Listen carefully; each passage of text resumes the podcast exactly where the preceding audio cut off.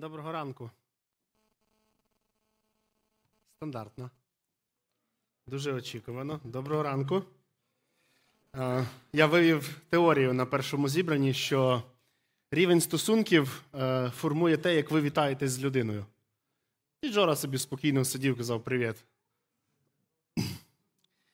Е, насправді радий бачити кожного з вас. І Сьогодні ми маємо таку певну зміну, але вона така передбачувана, в якому розумінні. Ми церквою хочемо сьогодні вечором святкувати Різдво. І, до речі, кожен з вас запрошений, і ми кожного з вас очікуємо на п'яту годину. Але три минулих неділі вечірні зібрання в нас були присвячені Адвенту. Я думаю, що ви ознайомлені з тематикою Адвенту, ви ознайомлені з тим, що, що це за вислів. Це такі передріздвяні зібрання, вони зазвичай трішки коротші, де на цих зібраннях ми намагаємося привідкрити ідею приходу Ісуса Христа. Тобто ми поступово йдемо, відкриваючи якусь тему за темою, і в кінцевому результаті апогеєм цього всього стає святкування Різдва, коли ми всі разом церквою збираємося. Невід'ємною такою частиною святкування Адвенту є завжди свічки. Е, є, можливо, якісь декорації, які церква ще наповняє е, атмосферою для того, щоб побачити. І ось безпосередньо ця атмосфера, яка ну, це така. Я завжди хочу це назвати інсталяцією, але мені підказують, кажуть, це декор. Да, Декор, я згадав. Це показує таку певну домашність. Якщо ви пробували сюди сідати, звідси не хочеться вставати. Насправді тут дуже приємно. Мені тільки одному дозволяють ступати на цей дорогий витвір мистецтва. А, Я би хотів би зараз запалити, до речі, ніколи не виходив з запальничкою ще на кафедру. А, Кажуть, один чоловік колись вийшов з сокирою, попроповідував, забрав сокиру і пішов. І питають, а що наша була сокира? Каже, щоб ви не заснули. А четверта свічка, яка горить, вона означає, що ми підходимо до якогось певного логічного завершення. Кожного разу, коли ми говоримо про Адвент, то в ньому є якась суть. В ньому яка, якась є певна ідея, яку ми переслідуємо. Тобто ми кожного разу беремо якусь тематику, і ми намагаємося в кожній цій зустрічі, в цих чотирьох зустрічах, мати якусь лінію. Звичайно, це вже є великою відповідальністю проповідників, які виходять сюди на це місце. І якщо ви, можливо, раптом раптом не зрозуміли, я надію, що зрозуміли, то ідея нашого адвенту цього року була в наступному, що Бог Він являється до людей. Бог Він робить все для того, щоб бути близько біля людини. Це перша суть. І друга ідея, ми хотіли показати ось ідею Адвента, як часто людина була не готова до зустрічі з Ісусом. Не була не готова до зустрічі з Богом. Вона не була готова відреагувати на присутність Бога. І для цього ми брали безпосередньо теми, які є в Біблії. І першою темою Адвента було те, коли Адам і Єва, будучи в Едемському саду, вони спілкувалися з Богом. І пам'ятаєте, що був момент, коли Бог прийшов і вони не хотіли бачити його. Вони не бажали спілкування з ним. Друга проповідь, яку ми чули на Адвенті, це була ідея, коли ізраїльський народ, ви знаєте цю історію, яка описується в книзі буття, в першій книзі Біблії, коли Бог являється для свого народу. І Він каже: Я даю вам обітницю, що ви вийдете з цього рабства, ви вийдете з єгипетської землі. І Він виводить їх, і Бог стає близьким до людей. Бог стає у вигляді вогню і хмари, стовпа хмари е, стає близьким до людей. Але коли ми дивимося в історію, те, як ізраїльський народ себе поводить, то одного разу пам'ятаєте, коли Мойсей йде на гору, вони ну, якби очікувати Моїсея, вони замість того роблять що? Золоте теля, виливають його і поклоняються йому, і кажуть, це цей Бог, який вивів нас з Єгипту. Ще раз люди показали, наскільки вони не готові бути з Богом. Десь показали своє якесь таке, знаєте, глибоке бажання рухатися так, як цього вони хочуть. Третя історія, третій промовець, якого ми слухали в минулу неділю, Ідея проповіді була те, коли Ісус фізично прийшов на цю землю. І те, про що ми будемо сьогодні святкувати вечором і будемо святкувати завтра в своїх родинах, в сім'ях, Тарас Коханевич, який проповідував, він відкривав ідею того, що Ісус прийшов, Він народився. Більше того, сотні пророцтв були сказані про Ісуса, який має прийти. Люди жили в очікуванні. І те, коли Ісус прийшов, люди виявились не готовими до нього. Люди не побачили в Ісусі того Месію, якого очікували тисячоліття.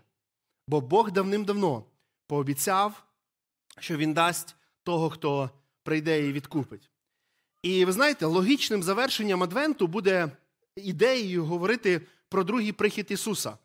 І коли я казав про те, що ідея Адвенту це коли Бог приходить, і друга ідея, можна сказати, яка одна ідея складається з двох частин: показати реакцію людей, показати готовність людей. І я би хотів би, щоб кожен сьогодні з нас задав запитання.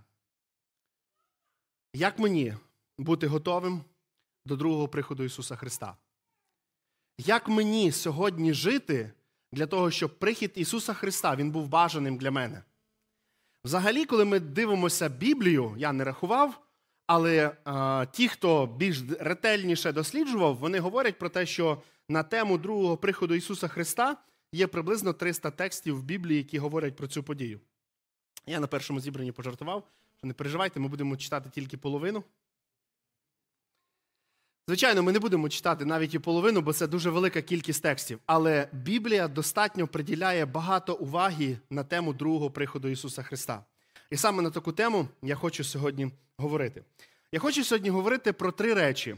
Дуже зрозуміло, буду намагатися висвітлювати ці три, три, речі. Звичайно, про тему другого приходу можна говорити про певні події, про певні ознаки, про певний процес, що буде за чим.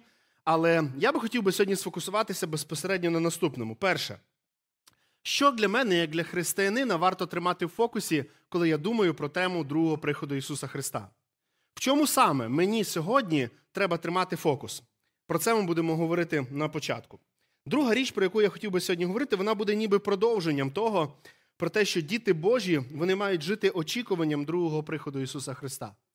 Кожен християнин, кожен, кожен хто є дитиною Божою, ми маємо жити в процесі очікування Ісуса Христа. Нас немає це лякати. Нас немає це бентежити, нас немає це прив'язувати до якихось певних речей і, наприклад, жити думкою, ну якби якби Христос зараз не прийшов. Бо саме життя налагодилось. Саме так якось ніби все добре йде. Ніби робота вже, вже зарплатня добра, діти вже пристроєні, внуки народилися. І от зараз от самопожити. Я би хотів би також, щоб ми глянули і на цю позицію, наскільки небезпечно можливо і так думати. І третє, про що я хотів би сьогодні говорити, це задати буквально дуже просте запитання. Що сьогодні я, як християнин, маю робити, коли я очікую Ісуса Христа? Чи це, можливо, такий певний пасивний момент, коли е, має наступити якась така пасивність в моєму житті, коли я прийняв Ісуса, і я можу просто вже сісти, заспокоїтися і просто очікувати Його? Чи, можливо, все-таки Бог закликає нас до якоїсь певної діяльності? Саме про яку діяльність ми разом з вами поговоримо. Ось три речі, про які ми сьогодні поговоримо. І перша річ, про яку я казав, можна на а, так, все. Це той слайд, який потрібен. Перше запитання, яке звучить до кожного з нас сьогодні, на чому сьогодні потрібно тримати фокус. Взагалі, коли ми говоримо про другий прихід Ісуса Христа, то ми можемо з вами трішечки заглянути в певний відрізок історії і побачити, як люди реагували на це. Я не зумів знайти, але я пам'ятаю, можливо, ви підскажете мені близько вісьми років тому в Рівному біля біля епіцентру висів великий банер, на якому висіла дата кінця світу. Можливо, хтось пам'ятає, але один американський дідусь, маючи дуже багато грошей, трішки сидів, мабуть, вчив табличку множення і десь трошечки перевчив, і він вирахував певну дату, що має прийти Ісус Христос. Він оголосив це на весь світ. І е, я не знаю, як на рахунок е, Всесвіту, але в місті Рівному вісів його банер, який вказував на певну дату, що буде кінець світу. Ну, звичайно, хто по, всякому реагував. Але я це пам'ятаю. Цікаво, що в інтернеті щось я про це ну, багато інформації не знайшов. Але цікавий момент, коли дивитися в історію, то людство взагалі відкрите до таких пошуків. Коли ми дивимося в історію, то цікаво, що рання церква вірила, що прихід Ісуса Христа відбудеться тоді, коли помре останній апостол. Вони чітко усвідомлювали і трималися цієї позиції, що коли останній апостол помирає, прийде Ісус Христос. Наступні такі знакові речі, які відбувалися в історії церкви, це однозначно тисячний і двохтисячний рік. Якщо ви пам'ятаєте, коли мали всі числа помінятися, всі вказували на те, що ну точно вже щось має відбутися. Церква е, в 666 році дуже чітко усвідомлювала і трималася цієї цифри, і вони говорили: Ісус прийде в 666 році. Не знаю, як вони це пов'язали, але ця магічна цифра, яку описує книга об'явлення, вони приписали до цієї дати. Одного разу так само церква була впевнена, що на 66, 666 році існування ісламу е, прийде Ісус Христос. І такі позиції було. І таких позицій було дуже багато. Це не так важливо для нас, ми достатньо для цього часу привели. А, взагалі, а, на чому саме я маю тримати сьогодні фокус? І тут варто відзначити, що ми, як люди, ми дуже вразливі в певних речах. І цю вразливість я хочу сьогодні показати на прикладі учнів. Давайте спробуємо з вами разом зачитати дії святих апостолів з першого розділу, з 6 по 11 текст. Будь ласка. І вони, зійшовши, питали його і говорили: чи не часу цього відбудуєш ти, Господи, царство Ізраїлеві? А він їм відказав: то не ваша справа знати час та добу, що отець поклав у владі своїй. Та ви приймете силу духа, е, та ви приймете силу, як Дух Святий злине на вас, і моїми ви свідками будете в Єрусалимі, і усій Юдеї та в Самарії, та аж до останнього краю землі. І прорікши оце, як дивилися вони, він угору возноситись став, а хмара забрала його з перед їхніх очей. А коли вони пильно дивились на небо, як він віддалявся, то два мужа у білій одежі остали при них та й сказали: Галілейські мужі, чого стоїте і задивляєтесь на небо? Той Ісус, що вознісся на небо, від вас прийде так, як бачили ви, як ішов Він на небо. Ось ми зупинимося зараз на цьому відрізку писання і спробуємо а, відповісти на те запитання, яке я адресував для вас. В чому сьогодні я, як християнин, маю тримати фокус? І я говорив про певну вразливість нашу людську. Наша вразливість полягає в тому, що нам завжди цікаве те, про що Бог не закликає нас робити. Це все почалося навіть із саду, де Бог сказав: не їжте з цього дерева, не робіть це, будьте слухняні. Цікаво, коли ми дивимося в історію церкви, про що ми вже говорили, Бог чітко лишає вказівку. Дивіться, що він каже. А вони, зійшовши, питали його і говорили: чи не часу цього відбудуєш ти, Господи, царство Ізраїля? Учні по своїй вразливості і людськості намагаються, спілкуючись з Ісусом, заглянути в майбутнє. Вони хочуть запитати, їх надто це цікавить. Їм хочеться запитати Ісуса, а що ж буде завтра? Коли ти прийдеш відбудовувати Ізраїль? Коли ти повернешся, коли твій буде прихід? Ти про це багато говорив. Людська цікавість, вона наскільки сильна, що учні приділяють для цього дуже багато часу. Більше того, в цих учнях ми можемо побачити самого себе. В цих учнях ми можемо побачити те людство, яке живе поруч нас. Нам часто цікаві речі, і нам хочеться дізнатися. І багато людей вони розпочинають рахувати, вираховувати, підраховувати, вдавати якісь ідеї пробувати щось дізнатися. Дивіться, наскільки Ісус чітко і зрозуміло відповідає, Він казав, і Він відказав, то не ваша справа знати час та добу. Перше, що варто зафіксувати, коли ми говоримо про правильне відношення до теми приходу Ісуса Христа, нам, дітям Ісуса Христа, нам, дітям Божим, нам не варто займатися такою математикою. Ну, я не знаю, мені кажеться, що немає в нас в залі, хто цим займається, але коли ми говоримо про історію, бо історія це інформація, яка нас має вчити. Ця інформація показує нам те, які люди є. І ми не сильно, можливо, відрізняємось від них. Ісус чітко вказав, Він лишив учням своїм пряму вказівку, дуже звичайно, зрозумілу і просту. То не ваша справа дізнаватися добу і час, і той, і, ну, і ту ідею взагалі ось цього всього. Коли ми говоримо, що варто тримати в своєму фокусі, то нам варто подивитися, до чого закликає їх Ісус. Цікаво, що учні дуже вузько дивляться зараз на те, що має відбуватися. Можливо, навіть учні вже думають, що вони вже проробили якийсь процес, можливо, вони вже виконали якесь покликання, можливо, вони вже зробили якусь працю. Цікаво, але Ісус дивиться на них і розуміє, перед кожним з них ще стоїть велика й довга дорога, де вони мають багато що виконати волі, яку Бог лишає для них. До чого спонукує їх Ісус? В чому Він намагається їх тримати? Коли вони просто запитують, коли цей буде день, коли цей буде час, Ісус дуже просто відповідає. Він каже: Та ви приймете силу, як Дух Святий злине на вас, і моїми ви свідками будете в Єрусалимі, в усій, Юдеї, в Самарії, аж до останнього краю землі. Цікаво, що коли учні просто хочуть дізнатися дату, Бог каже, це не ваша справа. Ваша справа йти до Єрусалиму, отримати Духа Святого і бути тим, хто буде виконувати волю Бога. А тепер трошки математики. Все-таки.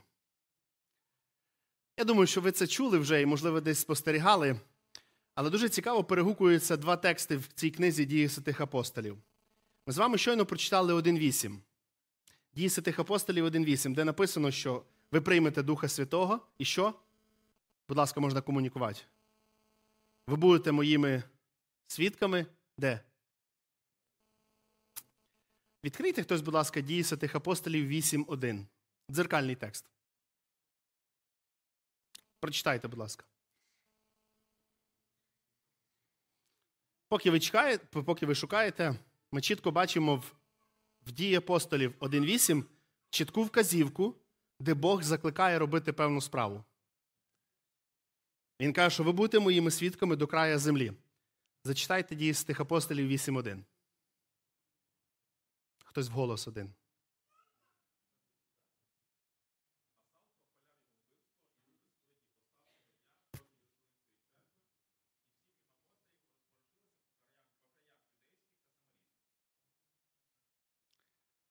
Що відбулося в церкві? Бог дає чітку вказівку. Каже, дорогі мої діти, ви приймете силу Духа Святого, і ви маєте піти проповідувати до края землі. Що робить церква? Сідає в Єрусалимі, кожен християнин, і каже, нам всім тут добре.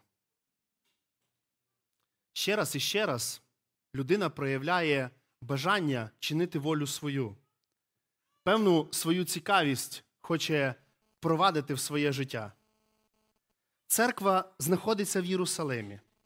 Вони не хочуть іти і робити те, до чого їх закликає Ісус.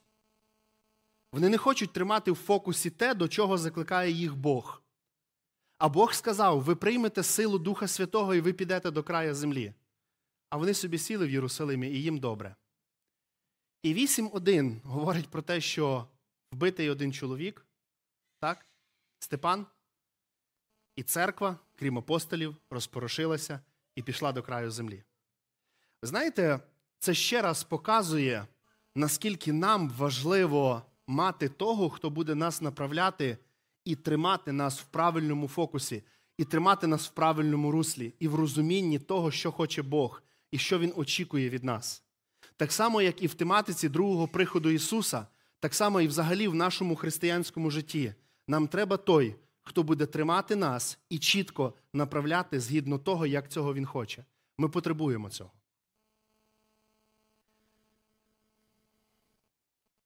Далі в цьому тексті ми бачимо чітку вказівку і чітку обіцянку. Вона записана в 11 тексті, ми вже її зачитували, але я з вашого дозволу зачитаю ще раз. Та й сказали галілейські мужі, чого стоїте і задивляєтесь на небо? То Ісус, що вознісся на небо від вас, прийде так, як бачили ви, як ішов Він на небо.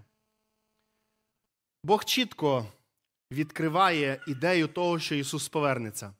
Одного разу одні люди, які вміють щось малювати і мають трішки таке почуття гумору, вони намалювали Ісуса, який піднімається на небо, і велику кучу людей, які стоять, дивляться. Вже так знаєте, Ісус е, піднімається, і от вони чують певні слова. І коли він вже далі відходить, люди вже між собою починають спілкуватися, і один до одного кажуть, що то він сказав? Здавати десятину, в неділю ходить на зібрання, і що ще він казав? Ні, ні, каже, казав, що треба вдівати хустки, щоб жінки ходили в юбках.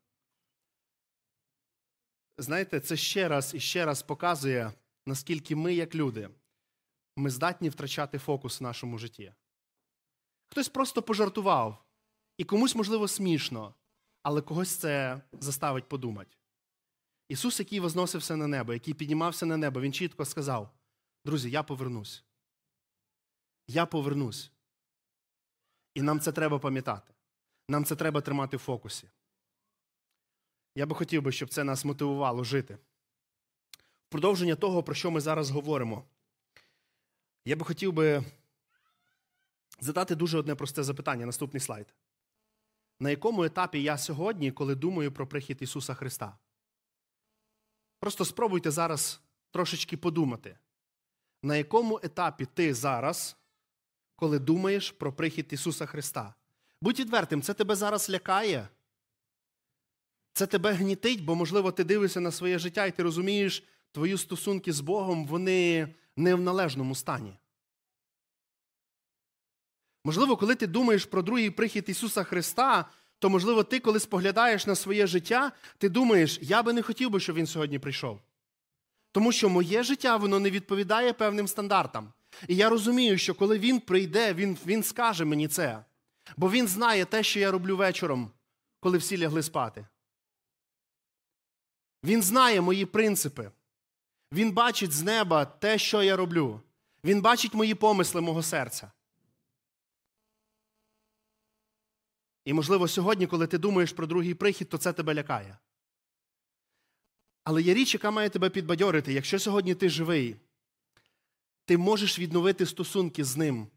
І якщо ти, будучи його дитиною, впав, якщо ти десь заблукав, якщо якісь речі, які окутали тебе в твоєму житті, вони забрали твій погляд з Ісуса. Вони заважають тобі мати добрі стосунки. В тебе немає бажання читати Слова. Бо в тебе в твоєму житті є люди, яких ти не хочеш бачити в своєму житті. Є люди, з якими ти не вітаєшся. Є люди, з якими ти не хочеш зустрітися на дорозі. І ти не хочеш, щоб Ісус приходив сьогодні. Бо ти знаєш, що Він запитає в тебе про це.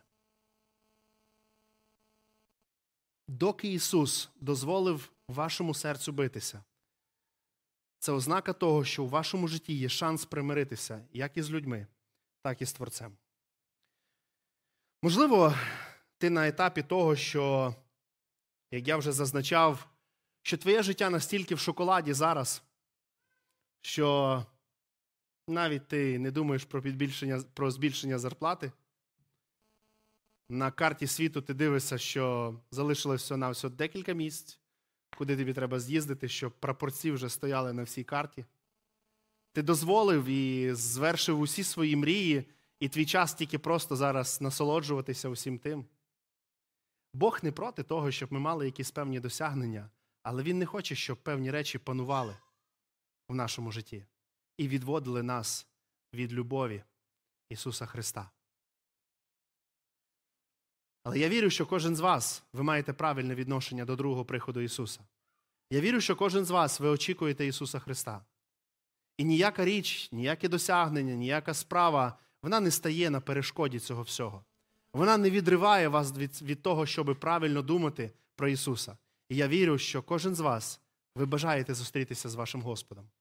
Ви бажаєте зустрітися з тим, хто в свій час помер за вас. Ви бажаєте зустрітися з тим, хто колись дав можливість вам проговорити молитву покаяння. Ви бажаєте зустрітися з тим, хто колись змінив ваше життя. І навіть на хвильку, коли ви сьогодні сидите і думаєте, що було б з моїм життям, якби не Ісус. І ви глибоко йому вдячні. Ви глибоко вдячні для нього, що Він змінив ваше життя. Бо ви задаєте запитання, де би я сьогодні був?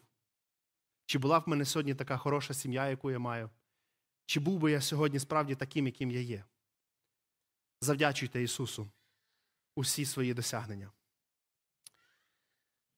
Коли ми дивимося на відрізки Писання в Біблії, які говорять про другий прихід, то ми бачимо в деяких книгах цілі розділи, де Ісус піднімає цю тему. Ми так само бачимо цілі книги, де Ісус також піднімає цю тему. У нас лишилося два питання, ми їх дуже швидко пройдемо. Друге питання: діти Божі мають жити очікуванням другого приходу Ісуса. Ми трошечки вже навіть це привідкрили. Це, можливо, були такі більш емоційні речі, але я б хотів би зараз звернути вашу увагу на певні тексти, до якого стану закликає нас Бог, які риси мають характеризувати мене як християнина, і в якому стані я сьогодні маю перебувати для того, щоб мати правильну таку позицію щодо очікування Ісуса Христа. Давайте ми з вами разом прочитаємо наступний слайд. Це буде перше Солонян, е, п'ятий розділ з першого по четвертий текст. Трошки будемо далі вибірково читати наступні тексти. А про часи та про пори, брати, не потрібно писати до вас, бо самі ви докладно те знаєте, що прийде день Господній, так як злодії вночі.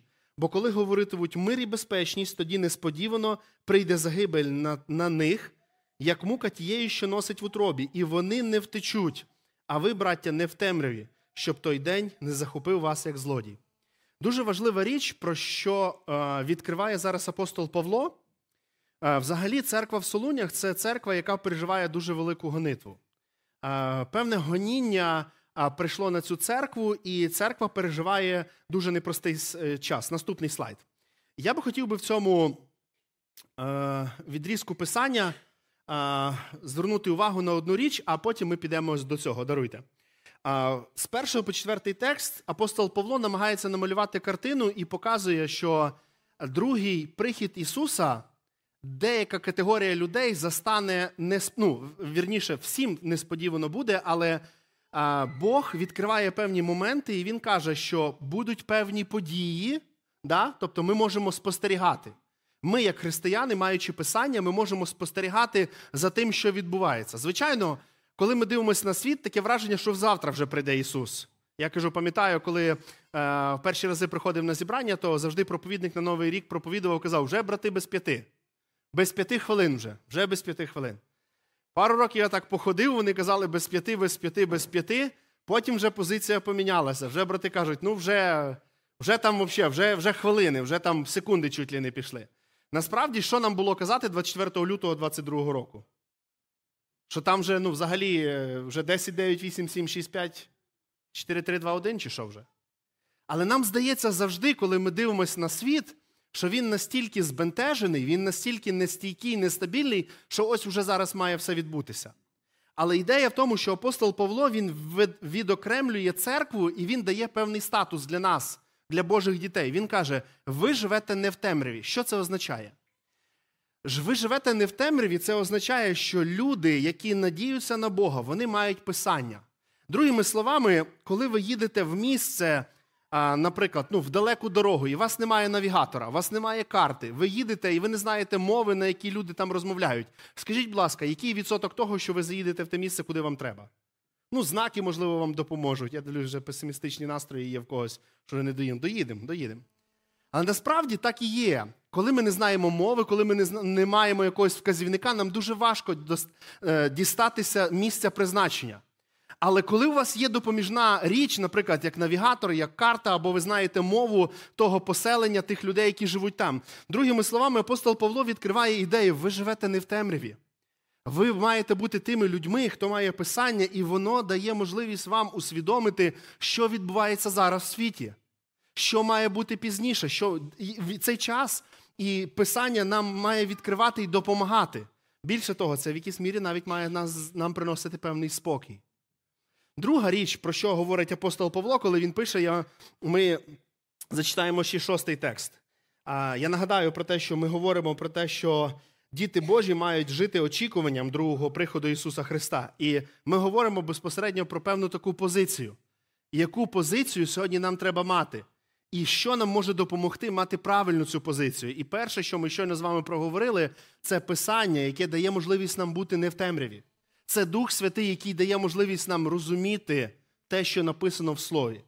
Далі, про що говорить апостол Павло, він каже: тож не будь, не, не, тож не будемо спати, це шостий текст цього розділу, як інші, і пильнуємо та будьмо тверезі. Цікаво, що апостол Павло вживає дуже цікаве слово. Наступний слайд. Дуже цікаве слово. Е, ми вже з вами трішки проговорили, що таке, е, коли він звертається і називає нас, що ми не в темряві. І він вживає ще два слова: пильнуймо і будьмо тверезі. Слово пильнуємо апостол Павло дуже часто вживає в своїх післаннях. Це часто вживане слово апостола Павла, ніби така візитівка його. Він часто вживає його в своїх післаннях. Взагалі, слово пильнуйте, воно має військову характеристику. Слово пильнуйте, воно взято з е, ідеї, коли людина знаходиться на військовій службі, і вона пильнує якийсь відрізок лінії фронту. Якщо я не помиляюсь, сьогодні це називається СП, да? чи якось по-іншому. Є ще в військовій справі така річ, яка називається секрет. Це коли людина е, на дуже вже такий, можна сказати, ну, далі за нуль заривається просто в землю, де просто і вона якби ну, бачить, що робить противник, він просто замаскований, його не видно, і він якимось чином там передає інформацію для своїх. Це та людина, яка відіграє дуже важливу роль. Вона вона дуже часто навіть без зброї, ця людина. Вона просто на легкій одежі з якимось тільки якимсь одним способом передання інформації. Не знаю, я не вдавався в деталі. Але ця людина вона виконує таку справу. Тобто вона заривається в багнюку, і, вибачте, можливо, одне око тільки в неї там виглядає десь, і її завдання спостерігати. Пильнувати, що відбувається, чи наступ, чи готовиться артилерійський обстріл, тобто його завдання передати. І апостол Павло він вживає, і він каже до церкви в темі другого приходу Ісуса Христа, Він каже: ви маєте бути тими, хто пильнує. Ви маєте бути тими, хто дивиться на події, і ви розпізнаєте, бо ви не в темряві. Ви розпізнаєте, що відбувається в світі. І третє, він говорить: будьте тверезими. Тверезість, вона проявляється в тому, що люди які бачать, що щось відбувається, вони розуміють, що це за, за, за справа. Дуже часто люди наносять собі фізичної шкоди в алкогольному стані, коли вони кажуть фразу Дивись, я тобі зараз покажу, як я вмію. Дуже часто дурних речей відбувається в житті людей, які під впливом алкоголю роблять дурні справи і після того сидять в інвалідних візках. В чому проблема? Чому вони так роблять? Тому що алкоголь обдурює їх і говорить їм, що ти зможеш сальто зробити. Нічого страшного, що ти 114 важиш. Ти зможеш зробити, як феєрично зараз це все буде відбуватись. А потім ви знаєте, що відбувається. Збирають гроші на операцію і шукають інвалідний візок. Щось подібне може відбуватися в духовному плані. Щось подібне може відбуватися в духовному плані, коли апостол Павло звертається до Солонян, і він каже: не будьте п'яними в цьому розумінні. Розпізнавайте час і події, які відбуваються. Пильнуйте, бо ви, брати, не в темряві, ви в світлі. Остання річ. Що я маю робити? Як християнин, сьогодні, коли я розумію, що другий прихід Ісуса Він буде, я вірю в це, я спасенний, я дитина Божа, що мені робити? Ну, можливо, як Єрусалимська церква. Сісти і ждати, чекати. Цікаво, що одного разу Ісус, ми зачитуємо останнє місце, мав таку серію проповідей, серію, таку серійну промову до учнів. І цікаво, що він цю промову закінчує одною притчею. І я би хотів, щоб ця притча стала відповіддю для нас сьогодні, що я маю сьогодні робити. Що я маю сьогодні робити, чи маю я сьогодні знаходитися в пасивному стані очікування, чи все-таки на мене, як на християнина, сьогодні лягає якась відповідальність? Євангелія від Матвія, 24 розділ 45 тексту по 51. Хто ж вірний і мудрий раб, якого пан поставив над своїми челядниками давати своєчасно поживу для них? Блаженний той раб, що пан його прийде та знайде, що робить він так. По правді кажу вам, що над цілим маєтком своїм він поставить його. А як той злий раб скаже у серці своїм: Забериться пан мій прийти, і зачне бити товаришів своїх, а їсти та пити з п'яницями. То пан того раба прийде дня, якого він не сподівається, і години якої він не знає, і він по половині розітне його і зазначить долю його з лицемірами, буде плач там і скрежет зубів. Цікаво, що Ісус, розповідаючи довгу історію про останні події, Він чомусь закінчує цю розмову ось цією притчею, і він дає таку ознаку, і ніби залишає певну вказівку для церкви, що сьогодні маю я робити. Наступний слайд. На чому фокусує увагу Ісус? Він призиває кожного з нас відповідати певному стандарту. Він каже: вірні та мудрі. Ідея полягає в тому, що вірні та мудрі вони будуть виконувати волю Бога. Те, про що ми говорили з вами в книзі дії святих апостолів, коли Ісус, маючи спілкування з учнями, які просто мають просту людську цікавість і хочуть дізнатися, а що ж буде далі? Він каже: те, що буде далі, хай вас не турбує. Ваше завдання зараз прийняти Духа Святого, ваше завдання виконати те, що я поклав на вас. І коли ми сьогодні говоримо, а що я маю сьогодні робити? Що я маю сьогодні робити як християнин, який вже спасенний? Я чекаю Ісуса, що мені робити? І Ісус дає вказівку, Він дає побажання, Він каже, наше завдання використовувати час вірно та бути вірними даруйте в цей час і бути мудрими для того, щоб виконувати волю Ісуса Христа. Час, який Він для нас лишив, Він закликає кожного з нас бути вірними та мудрими і правильно відноситись до того часу, який він дарував для кожного з нас. Маленький підсумок, який хотілося б сьогодні процитувати для кожного з нас. Коли ми говоримо про тему другого приходу Ісуса, то дуже важливо задати собі запитання, на якому етапі я, коли думаю про другий прихід Ісуса? Чи це мене сьогодні не лякає? Чи це сьогодні мене не страшить? Чи, можливо, сьогодні я думаю про другий прихід Ісуса, і мені би хотілося, щоб це було пізніше трошки, бо хороший відрізок життя переживаю. Що сьогодні заважає мені пильнувати та бути тверезим у питанні приходу Ісуса? Що сьогодні мені заважає пильнувати і бути тверезим, розпізнавати час? Час від часу, коли є мир і спокій, старші люди, які зазнали переслідування, вони час від часу кажуть одну фразу: друзі, так не буде завжди.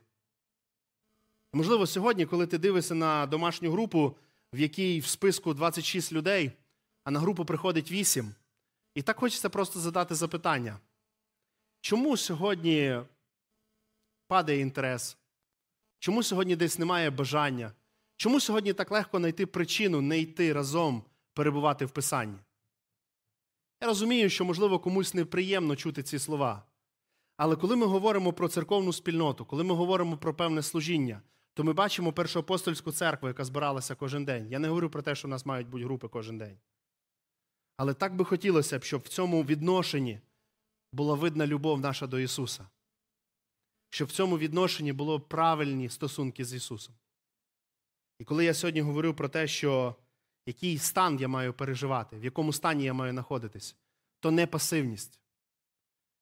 Не пасивність, а активний час, коли я розумію, що в мене є відрізок, в якому я маю вчитися любити Ісуса і любити людей, які поруч біля мене. Амінь. Помолимось.